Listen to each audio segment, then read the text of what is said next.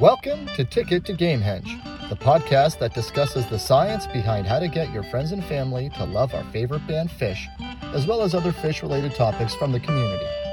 You can grab a free chapter of the book at tickettogamehenge.com. My name is Adam, and joining me as always is my good buddy, Dr. K. right. Wow, that's probably loud. I'm gonna have to do extra editing on that one. I'm gonna have to do that thing where you cut the clip and then drag the volume down and try to make it seem seamless because of Or you can just leave it in and blow their eardrums. Right, right. Um, You're we welcome. should work on some technology. I'm just thinking about how blown away I was at that moment when we were watching that show the other night when uh in David Bowie when Chris Kuroda just nailed those lights and we both just kind of went went back. We got to invent some technology to do that with like glasses and headphones and the whole thing on the podcast. So when we say something awesome, they get like a 4D effect. Anyway, I no I have no no idea what I'm talking about. I have ideas, but I can never bring them to fruition. I'm very much an idea guy, but not an executor when it comes to like outlandish things. You know. Anyway, all right. Welcome to it. Ticket to Gamehenge. Uh, episode 43. We're just saying, holy snap and crap. That's a lot of episodes. We've been uh, we've been quite prolific. Not quite as prolific as King Gizzard and the Izzard Lizard. Did I say that right? Lizard, lizard, Yeah, wizard. yeah. I still haven't given them a listen, but um, I definitely will be. Uh, I was actually uh, yesterday. I ran into a fellow that I used to work with, a guy named James. I want to give James a bit of a shout out. He has a he has a he has a podcast. He's in London. He's got the Dad Bod podcast with a couple of other Dude, guys. That's awesome, man. I, I love that. I love like I love the stuff that they put post. It's funny. They're entertaining. Yeah, so I didn't know I didn't know he was doing that. I uh our paths have crossed through work. We used to work together years ago, and then lately I've seen him a couple times in the past week. And uh, we got and we got talking about music yesterday because he studied sound engineering in school and has his own little studio and all that other stuff. And at least I remember he did. He plays bass from what I remember, really into Tool, Mastodon, and some of the some of the heavier stuff. But we got talking and I brought up Phish and he went, Oh, I love Phish. And I was like, wait, what? Because that that how often does that happen? And then he says this, I love Rift. It's my favorite album from them. And I went, okay, time out. So we had a little discussion about it, and it was just really refreshing to talk to somebody uh, with respect, other than you, um, that is really into music. And we got, and then he brought up Vulfpeck, and I went like, whoa. We got, we got, we got talking about the Fearless Flyers a little bit, and Victor Wooten, and all of that stuff.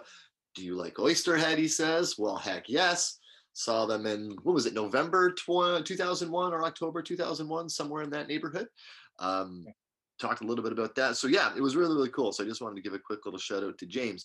One of the things that we kind of talked about is about trey and what you kind of messaged me is why he's not on any of these lists for the greatest guitarists of all time right? So i kind of wanted to discuss that um so i was thinking about some of the i haven't looked at any of these lists in a while. It's been a while since i've seen one come out but i would imagine in the top 10 you got a lot of the same familiar names jimi hendrix would pretty much be on every list number one or number two depending on who's doing the rankings right um i would imagine kurt cobain would be in the top five what about buddy guy or um um um who else am i thinking of classic I'm just opening it up as uh, as you're speaking. I'm gonna read you the Rolling Stone. Uh, one. But you know what? You know what I think Rolling Stone does though? They have never released a list like this on any kind of thing, top 500 song list that they did a long time ago, without controversy. And I think they do it on purpose to get people talking about that list and get them like debating. They'll purposely rank some things lower than they should be, or omit some things on purpose to get stir up some conversation and stir up some debate. What do you think? Sure. Oh, I mean, listen, dude. I, I think if if the last um, year and a half is is indicative of anything, that uh, the media is less about news and more about clicks Yeah. than uh, than anything else. But I will read you their list Okay. uh, as it's slow. I guess Can I I make some predictions just in the top 10?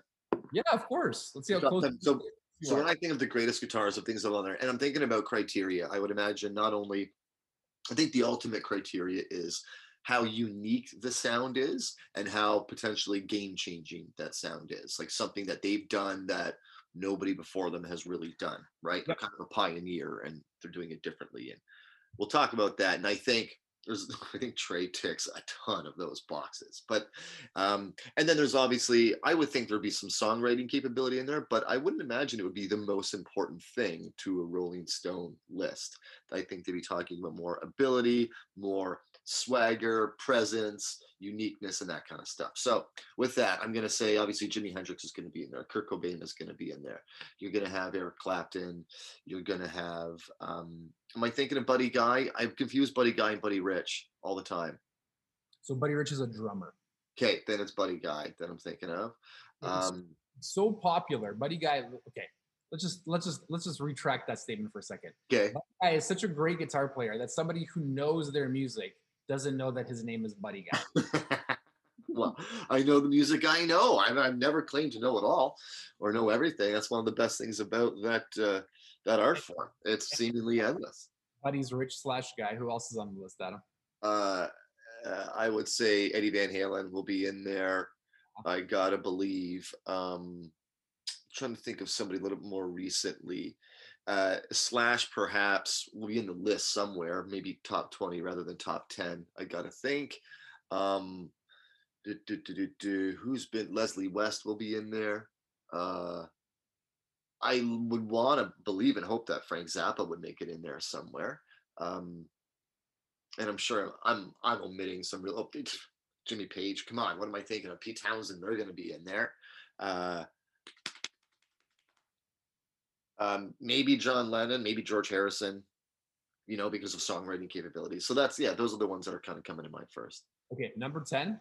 Yeah. And you, and you did get this on your list. Is is Pete Townshend? Yep. Okay. Number nine is Duane Allman. Oh right, you know what I was thinking of the Allmans. Okay, yeah, yeah, that's great. Good. Uh, number number eight, and and and this is low as far as I'm concerned. This is the first one where I'm like, what is Eddie Van Halen? Oh yeah, he's more like top five, isn't he? Number seven, number seven is Chuck Berry. Oh, I was thinking of Chuck Berry, son of a bee. Yep. Number, number six is BB King. Okay. Yeah, with Lucille for sure. Number five is Jeff Beck.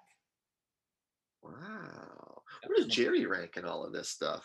Jerry, because I was paying attention to this when I when I sent you this. Jerry ranked at like 48. Okay. Yeah. It's it's okay. Yeah. All right. Cool. Uh, number four is Keith Richards. Oh, really? Wow. Okay. Number three is Jimmy Page. Yeah.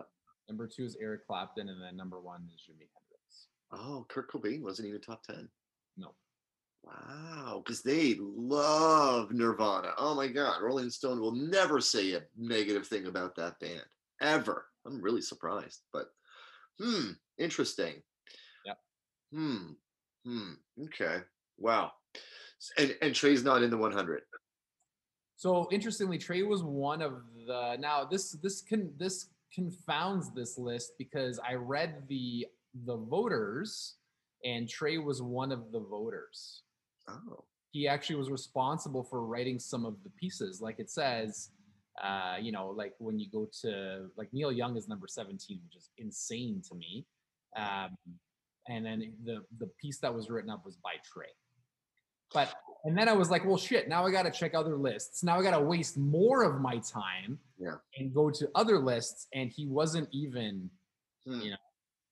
Well, quick thought about Neil Young. Neil Young has written some really impactful and timingly songs. You know, when you think about Ohio and how quickly that turned around with that incident, right, with the shooting in um, um, Oh, listen, again, I think we're gonna we're fighting on definitions. I think Neil Young is one of the most important musicians of all time. I love Neil Young. I think he's amazing. But we're talking about guitar playing. Right. Nobody sits down and is like, I want to play the guitar. Other than Cortez the Killer, Neil Young gets no respect on guitar. I saw him play with Pearl Jam. I like I was like, really?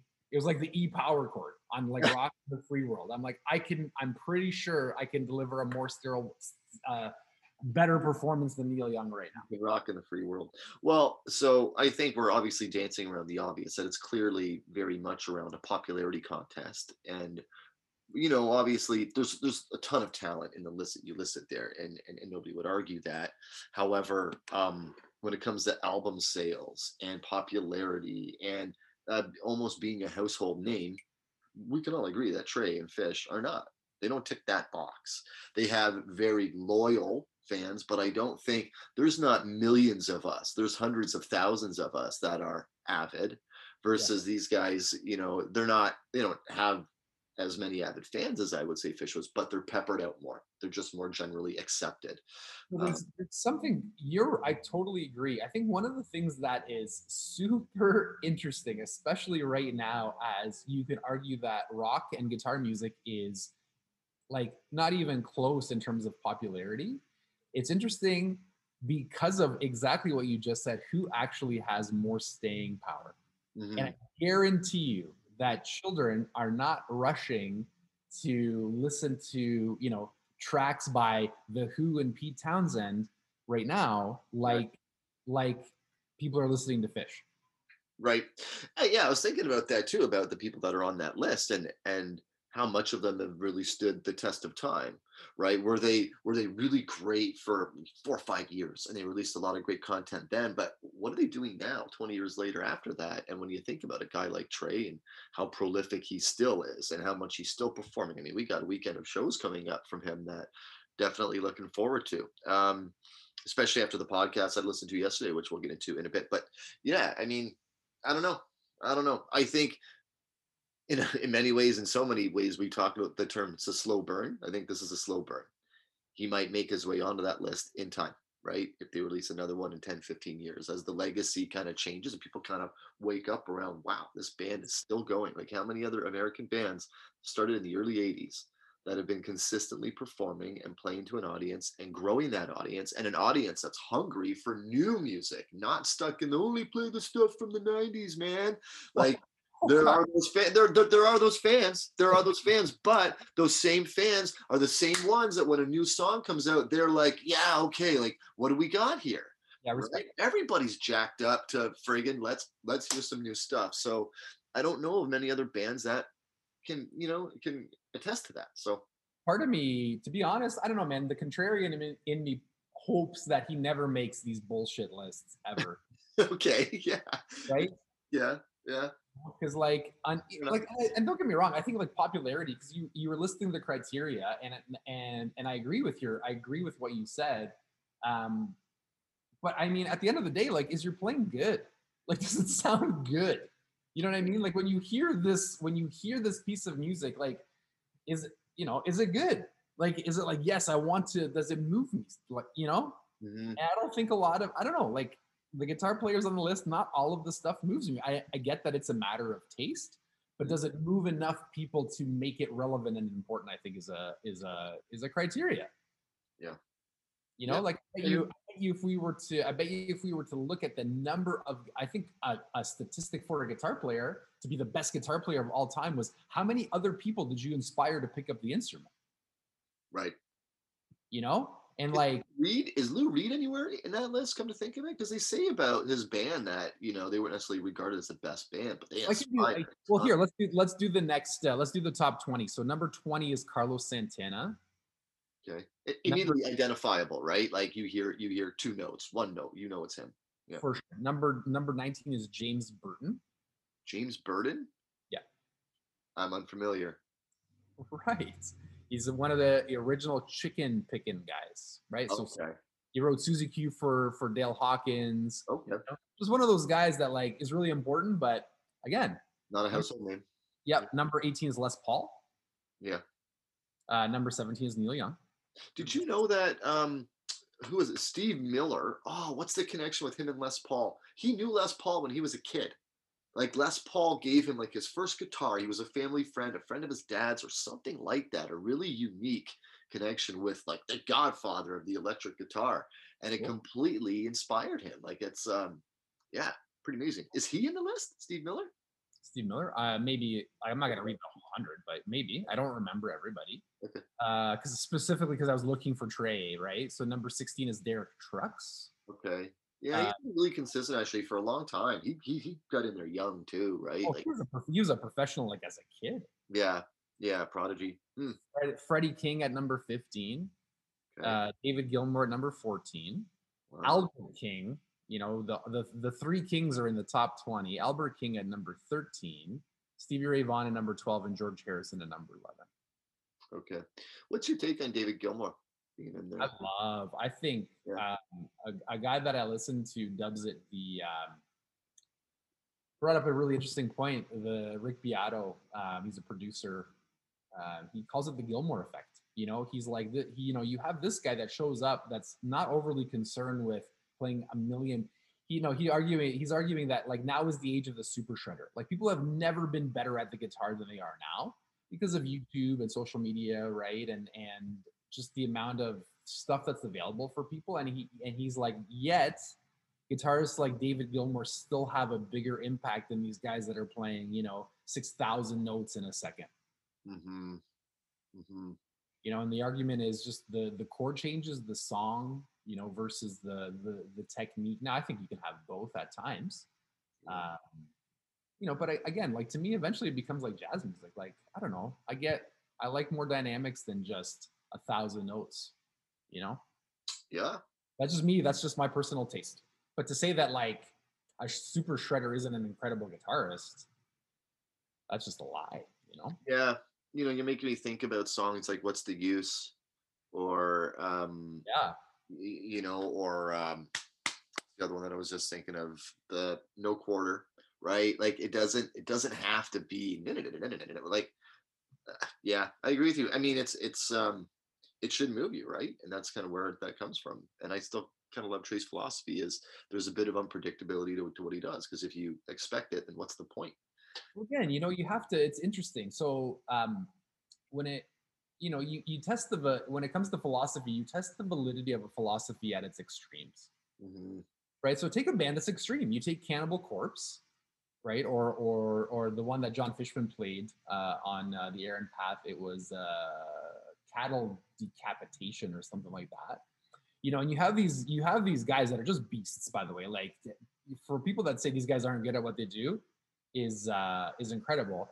But you write a song, you know, where it's literally 220 beats per minute for the whole song, and every song is like that you know it it loses the intensity of that loses its effect on you after a while right? So if, if all of all if all it is is rip roaring you know it's like Phish. If all it was was like Kuroda hits the lights and it's always a climax eventually that becomes meaningless. And it's not like whoa that was awesome. I used to have a neighbor who had kids and would yell and scream at her kids all the time. The swearing, the get your ass back here, all, all of it, Yeah. all the time. And how do you think the kids reacted? nothing Nothing. hey man You know, you remember when it, you, you know, I mean, I don't know about your dad, but I remember my dad was, you were a lot more afraid if they're a little more, more quiet and reserved. And instead of flying off the handle, it, it, it gets oversaturated, right? It's, it's, uh, you're right. Uh, you know, it's one of the things that I love about Phish. And, you know, we went through it the other night, the ebbs and flows, you know, we, we, I forget what ballad it was that started. I was kind of like, oh, and you would know, man, they have to have one. They have to have it in there. And it, you know, I don't remember what you said from there, but I'm sure it was along the lines of like, it makes the other stuff great, right? It, it makes you look forward to the build and antelope or whatever's coming next. So Well, that's why that's why people keep coming back, you know. And again, this is all a matter of taste, right? So this isn't a shot at mm. like people who like listen to nothing but you know Cannibal Corpse or or who listen to nothing but super shredding. But to me, uh, the story or the music takes the precedence, right? And it's impossible. You cannot argue that with Phish, it's the music that comes first. Yep. Yep. 100%, And 100%. cool. Again, going back to the main point, though, I think it's completely pathetic and disgraceful that Trey Anastasio is not on a on a top 100 guitar list. Yeah. People don't know what they don't know. It's Oh, enough people thought know out. at this point. I've I've never met a guitar play a guitar player, an actual guitar player who has studied the instrument, pays attention to the instrument, who listens to everybody, like how I try to listen to everybody, that hasn't listened to Trey Anastasio. Not one. Not one. right. Right. It might not be everybody's cup of tea. But no, uh, but but same with the guys that you listed in the top 20, right? I'm sure there's people that hate Santana. I'm sure there's people that, for whatever reason, hate Van Halen or Jimi Hendrix. Who knows? I mean, it's the way that goes. But collectively, you're right. You're right. But the, the list is supposed to be objective. Yeah. Or as objective as possible. hmm Right? Like um, you know, I don't listen, I don't listen to a lot of BB King. I don't listen to a lot of Freddie King or Albert King, but I know why they're important. And I'm not gonna argue that they're in the top 20. They deserve to be, you know, high up in a list like this. Yeah. Like so to say that Trey Anastasio doesn't belong, a guy that gets eight- you you had eighty thousand people show up to a festival in 1996, and you have had hundreds of thousands, if not millions, of different people that you even you know like it, it, it just doesn't make any any sense at all. Yeah, yeah, yeah. And when and, and and two, it's it's not like he's picking up and playing some Les Paul or a Gibson SG. He's playing something that he conceptualized with a buddy and made a custom guitar, had his sound in mind, and has continued to evolve that and hone that and write songs based around that. You know, like like that's that's not part of the criteria. I don't know what should be. I mean, think it's I, I think it's unacceptable that you that Jerry Garcia is at least not in the top 20 or the, even the top 10. mm, Like Mhm. he's responsible. That guitar player is responsible. How many guitar players can say I started a whole other than other than Van Halen and and Jimi Hendrix? How many have started a genre of music? Right, right. Yeah, I'll tell you just real, just real quick. When you brought up the Grateful Dead last night, I was hanging out. Megan was having a friend over, and I was down here, and I went onto YouTube to see what they had for the Grateful Dead. And there's not a lot, right? There's not nearly. I mean, obviously the timing and the technology available at the time, but I tossed on a show. I think it was MSG from '88. I Yeah. turned it off after five ten minutes. It was just I was like, oh. What is this? This is not this is not what I've been listening to. The stuff I've been listening to from the 70s this is not not it. I was kind of bummed out. I was I was bummed out. I was kind of like, all right, I'll watch some dead and kind of get a better idea of what this is looking like. Get you know, paint the picture in my mind's eye. You did. Yeah. By the way, that's a data point. You did get a picture of what that was like. Mm, It does not get prettier after 88, my friend. yeah. Yeah. It's too bad there isn't more stuff from the early days. I think I'm gonna go back and watch um the documentary though, that four or five parter, whatever. Oh, I, so I think after listening to some more of it, more of their shows, I'm gonna I'm, I'm gonna dip back into that. So Um other other new listening. Did you get a chance to listen to Alive again? uh no. No. Um, so quick little review of it. I uh for those of you that don't know, and if if, if you are listening to this podcast, you probably seek out Phish news and you probably already know. Uh yesterday was the first uh, episode of a new Osiris podcast, Alive Again. Osiris is the podcast company started by Tom Marshall and obviously Trey's songwriting partner and good childhood buddy. And obviously there's some good access that he's got there because the interviews are are I would say 50% of the listening is Trey talking.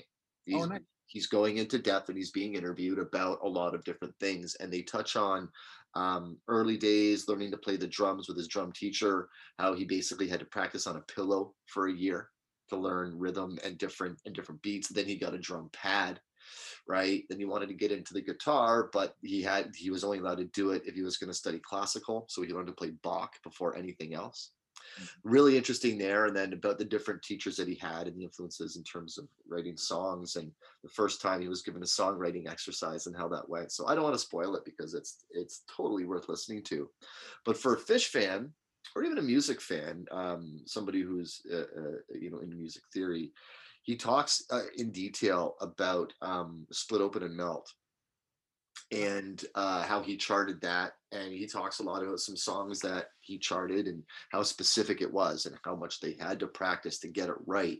But the feeling it gave them when it came time for the improv for the improv part, right? Because they have to be so in sync, note for note, for that song, and it's a strange time signature.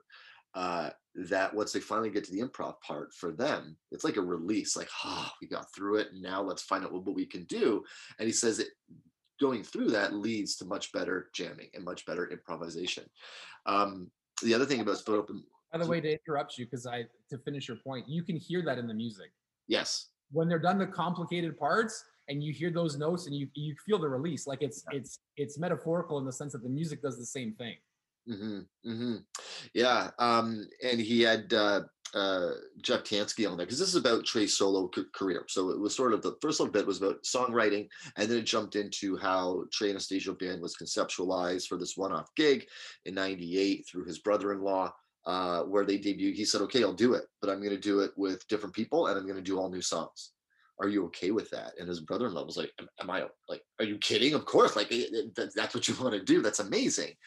And um, so the whole first tube, last tube came from the name of the venue they did a warm up gig at that was called like Fluorescent Tubes or something like that. So when he wrote the set list, the first tube song was the first song and they talked about just conceptualizing that with tony and russ and just how much he loves that and sand and when they jump into those it's like every time like being lifted off into a rocket ship so yeah, it was really really neat. I mean, you're hearing it right right right from the horse's mouth, and there's some there's some good stories in there. And he talked about Tony at the end, and uh, it actually kind of and I'm obviously by design. I mean, he's got a little solo run happening that's about to start, so it kind of got me excited for the weekend. It's called, it's called marketing, dude. Yeah, of course, of course. It's really good marketing. Of course, I don't know how many episodes it's going to be, but next week uh, there's an episode, and at the end of it, I got kind of excited. They previewed the next season of Undermine, which is going to focus on the fans and the community and all the things that go on there the celebrity fans the lot fans the rail riders the all of that stuff. So i'm really i'm really kind of curious to hear all that and all the crazy crazy shit people have been through at Phish shows.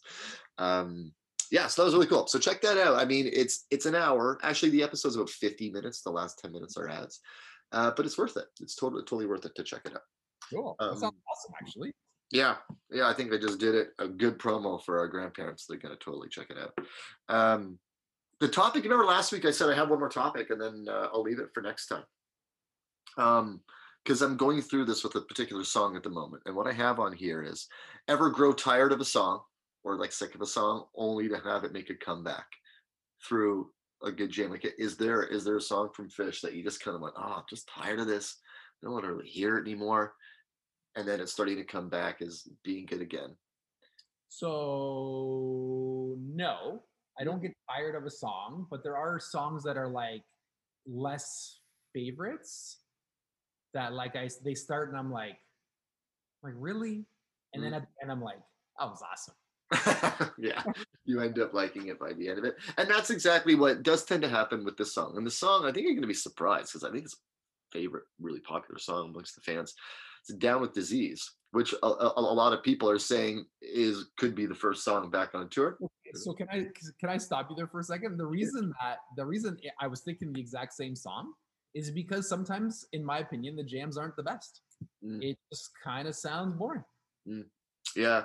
Yeah and uh, where, where where i've been listening for the past day, you know i've been going through 3.0 and i'm at the tail end of 2011 i don't have many shows left. Um it's a consistent second set opener. And right. it, it, it never catches me by surprise like oh they're going into down with disease. It's oh, they're about to start the second set. Haven't heard it two or three shows. Probably going to open with this. And then you hear mike doing this and then you go you're like okay. And then you're off on the ride and it's fine but it, it, it's been kind of a letdown for me until until uh i didn't note down the show but we're talking uh, uh late august 2011 great version came on that was a second set opener that made me kind of go ah oh, okay, all right, this is this is why they play it, and this is why. And then I noted it down for our notes. But yeah, I'm sure it'll happen again. Why wouldn't it, right? I was uh, I was like that, and then I heard the uh, I remember the one that came on for me was the Clifford Ball one that they played, mm. which is it's probably one of the best ones. Yeah, I gotta go back and watch that. Um, I did finally get that email to load, but I had to do it on my computer, funny enough. And you put it out there that maybe the best show of all time, November 22nd, 97.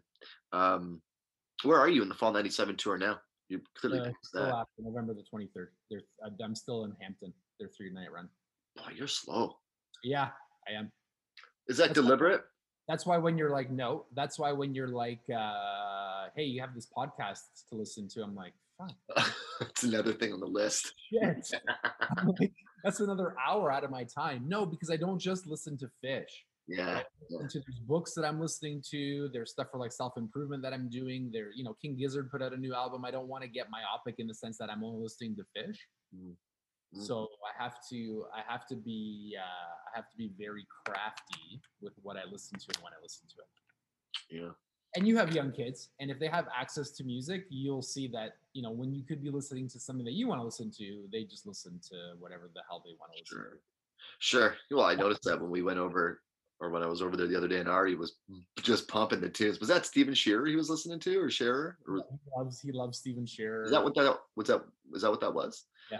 Yeah, it was like some like techno pop that was happening out of there, and he was he was pounding it. they're so cute, man. They dance in their room. They have like these little dance parties and stuff. It's awesome. I'm like, why can't you pick up instruments? Yeah.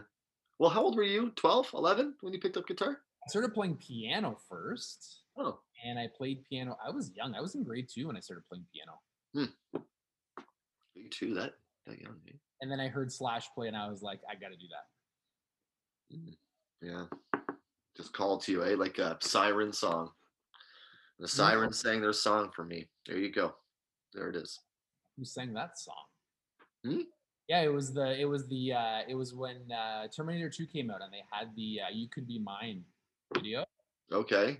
Just something about the way the guitar sounded and the way he played. I was like, I don't know what that is, man, but I gotta start playing the guitar. Hmm. There it is. Divine inspiration. Um, only other thing I have really on the menu is uh, we got six more weeks until tour. So uh, anticipation is rife. Uh, people are getting very excited about that, and only a couple days until Trey and Spack. So um, Can we Yeah. talk about can we talk about that awesome thread on Reddit with Karen Anastasio? the Photoshop on Ellen's face. was it photo was it supposed to be Ellen? Yeah, that's a that's a legit photo of Ellen where they put Trey's face on top of it. Um, it's it so was an ad like, like Ellen like Ellen has her own line of um uh, you know clothing and home decor and it says Yes. love on a lot of the stuff and the pillow that's there is an ad for that clothing line or or home lines whatever you want to call it and uh, but so many people don't necessarily read that or know that and they're still making comments about it it was great really really funny there's some, you know, uh, my I think my favorite, and there's a lot of favorites, but I, I think my favorite was, especially because we just heard it when you came over, and like it was a rockin' version. Was this is the exact location where Soul Planet was written? You gotta love it, mm. man, that you have such a relationship with your fans that it's okay, like that they rip on you hard, and you know that every person that's ripping on Trey is going to be the first person to the show, wherever they play. Yeah, yeah. Yeah, well, people are, you know, if you're not in the conversation, then you're irrelevant. So they're getting a reaction out out of out of somebody for whatever reason. Yeah, but here's the part, you know, like it's it's also that saying, you know, that um, the reason that uh, a joke is funny is because there's an element of truth to it, Mm. hmm right? And and and we've talked about this ad nauseum. So like to pretend that like you know the show that we watched from '99 is the same band that we watched from 2018, it's just not true, man. Right. That's true. That's true. Very true. Yeah. So we'll see. I mean, either way, we're gonna enjoy it in some way, and you know, I kind of hope it is a little bit different. Why not? Why wouldn't they change it up? And I want it to be different. yeah, We're not different, yeah. right? Like I don't know, man. It's again, it's going back kind of to the start where we talked about like the guitar. You know, it's uh, it's that comment. I think Fishman made it right. Like when you name your band and your band is Slayer, you slay things. yeah. Right? Or Megadeth, or yeah. Right. Like you're expected to to to, to slay things. Yeah. You know, and and and those bands, it's a lot tougher to change. Yeah, I would guess so. I mean, it's probably a much more narrow road. You know, when you think about Phish, Phish, they built in flexibility right from the get go. You know, in their early shows, they, they could you could hear all kinds of different things, all kinds of different covers and different types of music. And when you think about the differences between, you know, like a fuck your face versus fast enough for you or uh, dirt or all of it, it's great. It's great. The unpredictability of it all. It's interesting that you brought up Fast Enough for You because I seem to remember you weren't that excited to hear that one. Correct. it was it was a letdown. But like anything, okay, you get through, you're like, all right, that was nice. That was good. We kind of needed that little bit of a break and then took off from there again. So, you know, ebbs and flows. It's all good. I think you know again because like as all these examples of like Trey as a as a player are coming out. Uh, you know that's an example where like the lead or the the guitar part of that song, it's not um, it's not overly fast. Right? Mhm, He uses like other dynamics to keep it interesting. Right. Right? Like the reason you listen is because it changes the dynamics. and His volume increases. Mhm, You know the other band members behind. Like it's it's just interesting compositionally mhm. other than okay, it's time to solo. Yeah. Yeah. I found that uh, Karen Anastasio thread. I'm just looking at some of the comments. If 3.0 songs were a picture. Um, I would have- right. Okay. But I don't know, man. There's some good songs in 3.0. Maybe overall as a collective, I kind of get it. But uh, uh, poor Sue with his shoes on the couch. Uh, yeah, the exact spot Soul Planet was written. Um, Mike says no. Um, pulsating with love and stripes. There's more fruit on the couch here than there is in the bowl on the table. that was ridiculous. That was terrible. Uh, this one guy fixated on the watch. Did you see that? There was a comment here. Any other watch nerds here would love to know what Trey is rocking on his wrist. Looks like an AP from the bracelet. Also looks like some complications on the face. I would say at least chronograph, but can't make out any pushers. Perpetual calendar, perhaps, and the skeleton dial. Subtle flex, and I love it. I understood zero of that. yeah, I don't. I'm not a watch guy. I don't really Me get it. Me neither. Uh, yeah, LGBTQ plus Trey. These these terrible people. Anyway, um, all in good fun. All in good fun. And he'd laugh at that. Whatever. Right. well, like, like you wouldn't laugh at it. I think it'd be hilarious. Yeah. Yeah, for sure. All right, my man. Um, so solo Trey to look forward to. Um, it's gonna be great. We'll keep advocating to get Trey in a maybe a top 101 list somewhere. I don't know. Never. I'm Croatian, man. I, I spit on the grave of those lists. I spit on you. Hawk. puh. like Borat. Put it there. That's what my dad taught me, man. That's your word is your bond. Shake. Yep. That's it. It should mean something. All right. Play safe out there. Uh, enjoy the weather, everyone. Six more weeks, two more days for Trey. Woo woo. Th- That's what the uh, you know what that's from. Woo woo. That's No. what the uh, the Juggalos, the Insane Clown Posse fans cheer. Really? They they have often been compared to Phish in their in their cultish like fandom, right? They've also been, in- interestingly enough, and and and and just to kind of tie things again full circle, is they've also been called one of the worst bands in like music history. Oh yeah, yeah, yeah, yeah. They might be one to dive deeper into on another episode because, but there have been a ton of comparisons. Actually, somebody wrote a book about like following both on tour, and, and those are their two favorite bands. Forget the name of that person, but Phish there's and ICP? What? yeah, there's a book. This person meets their then girl, girlfriend turns into fiance and wife, and they're both huge fans of these two bands. And yeah, they go to see Phish and Insane Clown Posse, and they wrote a book about it. I've I the only person that I know that's listened to, and it didn't strike me as anything horrible or anything awesome. Drew Powell used to love, the, Yeah. I used to love ICP. Is there like improvisation, like improvisational elements, and because it's hip hop music, right? Uh, yeah, uh, uh, improvise? I don't know it well at all. Like, They just have like this massive catalog of songs yeah. that like it's just awesome when like they bust one out from like '92. Yeah. But they do an annual festival that they call the Gathering. And uh, yeah, it's a very different vibe and a different feeling from a Phish festival, that's for sure. But um, similar in the sense that they have very devout, loyal fans that wear their badge of honor and you know advocate for the band and try to get others into it and all Well, that that's- stuff. Call it the gathering, right? Like that Yeah, kind of Gathering, that kind of assumes that they know who's showing up and like what they're like. It seems like they're very aware of what they've Oh, yeah. created. Yeah. Yeah, yeah, yeah. Yeah. Anyway, so that could be something interesting to look into at some point. But uh, in the meantime, make your choices out there. I think I'm going to go give a re-listen to 11 22 97. I think that might be uh, something we're checking out. Good one. buddy, the start again. You're gonna go in blind. I hope you don't remember the first set because I don't have it memorized. but I listened to the show a few times though. it just gets going on the right foot. Looking forward to it. Okay, man. Have a great week. Yeah, but